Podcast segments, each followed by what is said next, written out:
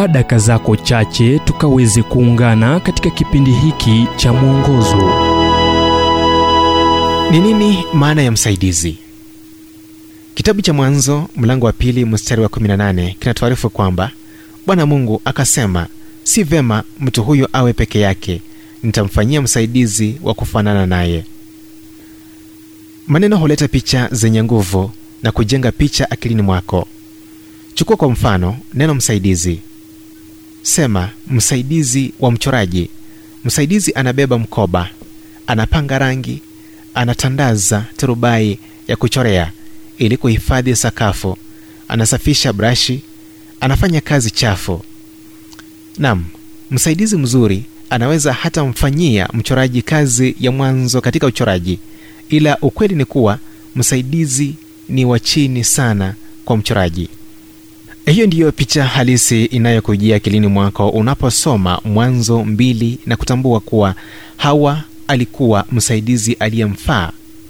Nikimaanisha adamu nam inaonekana kuwa adamu alikuwa bosi na hawa ni nam msaidizi. Na hayo yamekuwa mawazo ya wanaume kwa karne nyingi. Lakini je mungu alikusudia tuamini hilo? Kumbuka ni wakiini kimoja na adamu si bora wala chini zaidi. Sasa tafadhali kumbuka kuwa mungu ametajwa mara nyingi kuwa msaidizi wa mwanadamu ambayo ni nafasi ya heshima wala si udhaifu. Ni taswira ya baba akimsaidia mwanawe kupita ufa mgumu au mama akimsaidia mwanawe kusoma alfabeti. Mungu si kiwango cha mwanadamu na mwanadamu hatoshani na mungu japo wapo baadhi wanaodhani kwamba wanatoshana na mungu adamu alimtambua hawa kama aliye sawa naye. Sehemu yake mmoja aliyesimama karibu sana naye ambaye angetembea naye sio kama wa chini sana mtumishi wa kutekeleza zabuni yake.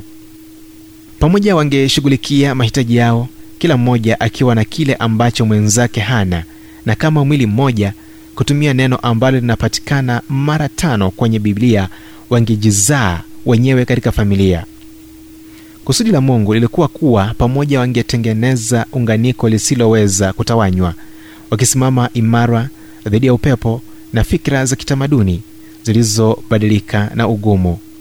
Ndoa ni uhusiano wa kudumu sio tu makubaliano ambayo watu wawili wanafanya wakitia saini makaratasi wanayoita leseni ya ndoa. Ujumbe huu umetafsiriwa kutoka kitabu kwa jina strength for today and bright hope for tomorrow kilichoandikwa naye dr. Harold sala wa guidelines international na kuletwa kwako nami emmanuel oyasi.